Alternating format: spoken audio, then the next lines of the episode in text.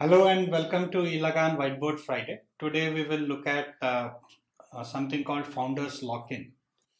So basically when you are raising money from investors, uh, the investors typically needs a commitment from the founders to stay into the company for a certain duration.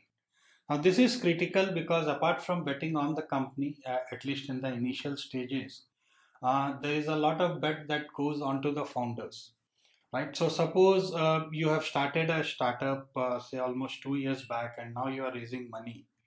Uh, you already had a founders agreement where the founder vesting and all has been covered.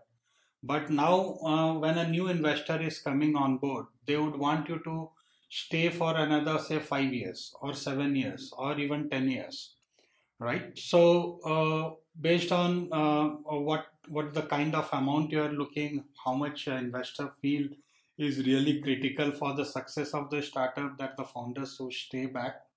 So these are the few factors that goes into it. So uh, what it means really. So so basically when they put in the money and say if it is a four year uh, lock in or a five year lock in.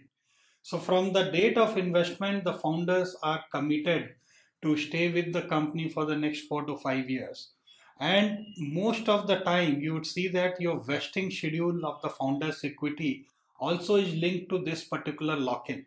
So basically, even if you had like started two years back, whatever vesting has happened, happened, but no. So the meter gets reset and then from today's date to the next five years, as you continue to work, your vesting schedule could be linked.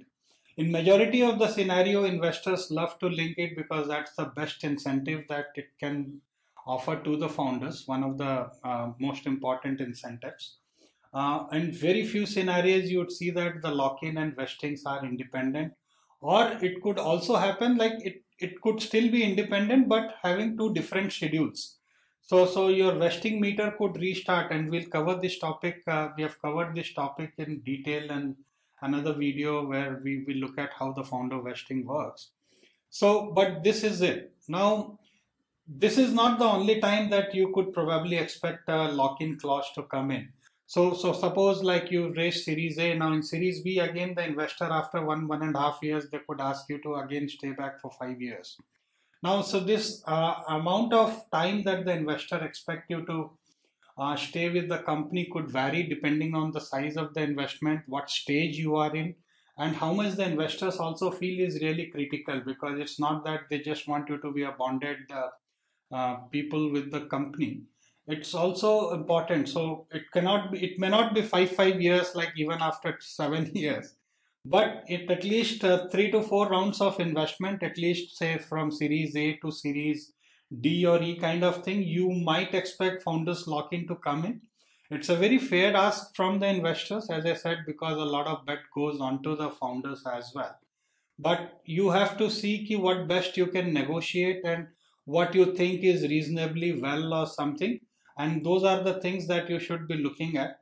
Um, you could also get into something called an escrow account, uh, uh, where the founder's stocks could be escrowed till the time this founder's lock-in is not available or it's not vested kind of thing. So that's broadly about uh, founders lock-in. Uh, that's it on today's Whiteboard Friday video. If you have any queries, feel free to reach out to us at hello at eLagaan.com. Thank you.